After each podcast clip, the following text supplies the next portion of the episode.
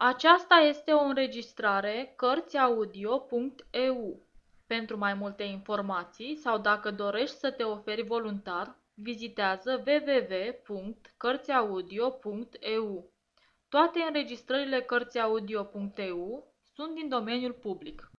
Povești ungare Baba și moartea A fost, și asta unde a fost, peste multe mări și țări, pe când vulpea și cocoșul se aveau de cu metri buni și se duceau unul la altul în ospeție, pe când numai binele își făcea loc pe cărare, răul nu exista.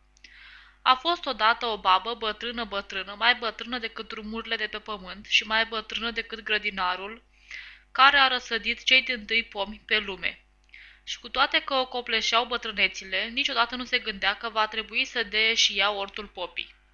Zi și noapte nu-și dezdoia spinarea cât trăia lucra. Așa era ea, aprinsă la lucru, fără odihnă, de parcă ar fi vrut să apuce toată lumea.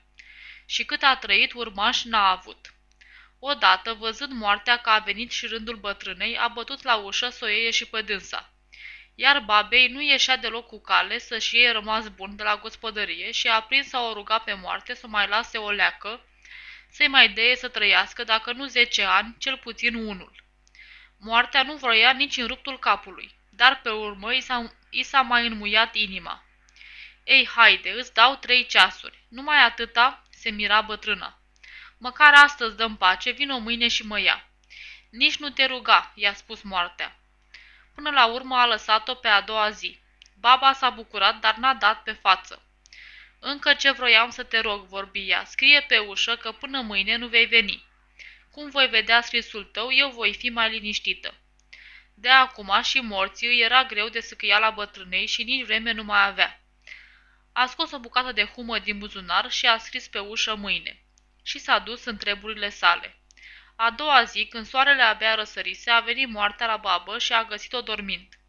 Scoală că ți-a venit ceasul, i-a spus moartea. Vai de mine, face baba, ai uitat ce, ce ai scris ieri pe ușă?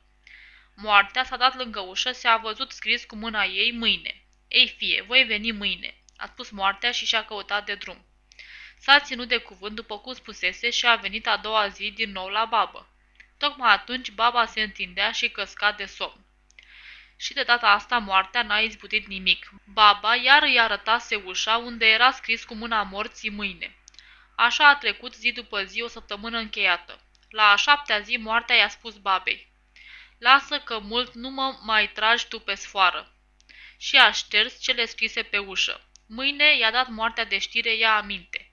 Fie ce-o fi, eu vin să te iau. Moartea s-a dus, iar baba le dase toate pe una. Tremura ca varga, vedea ea, vrei nu vrei, trebuie să mori. Și începuse să-și frământe mintea unde să se ascundă de moarte. Cu una, cu două, nu vroia să se lase moartă. Nu se poate, își zicea ea, să nu găsesc ieșire din încurcătură.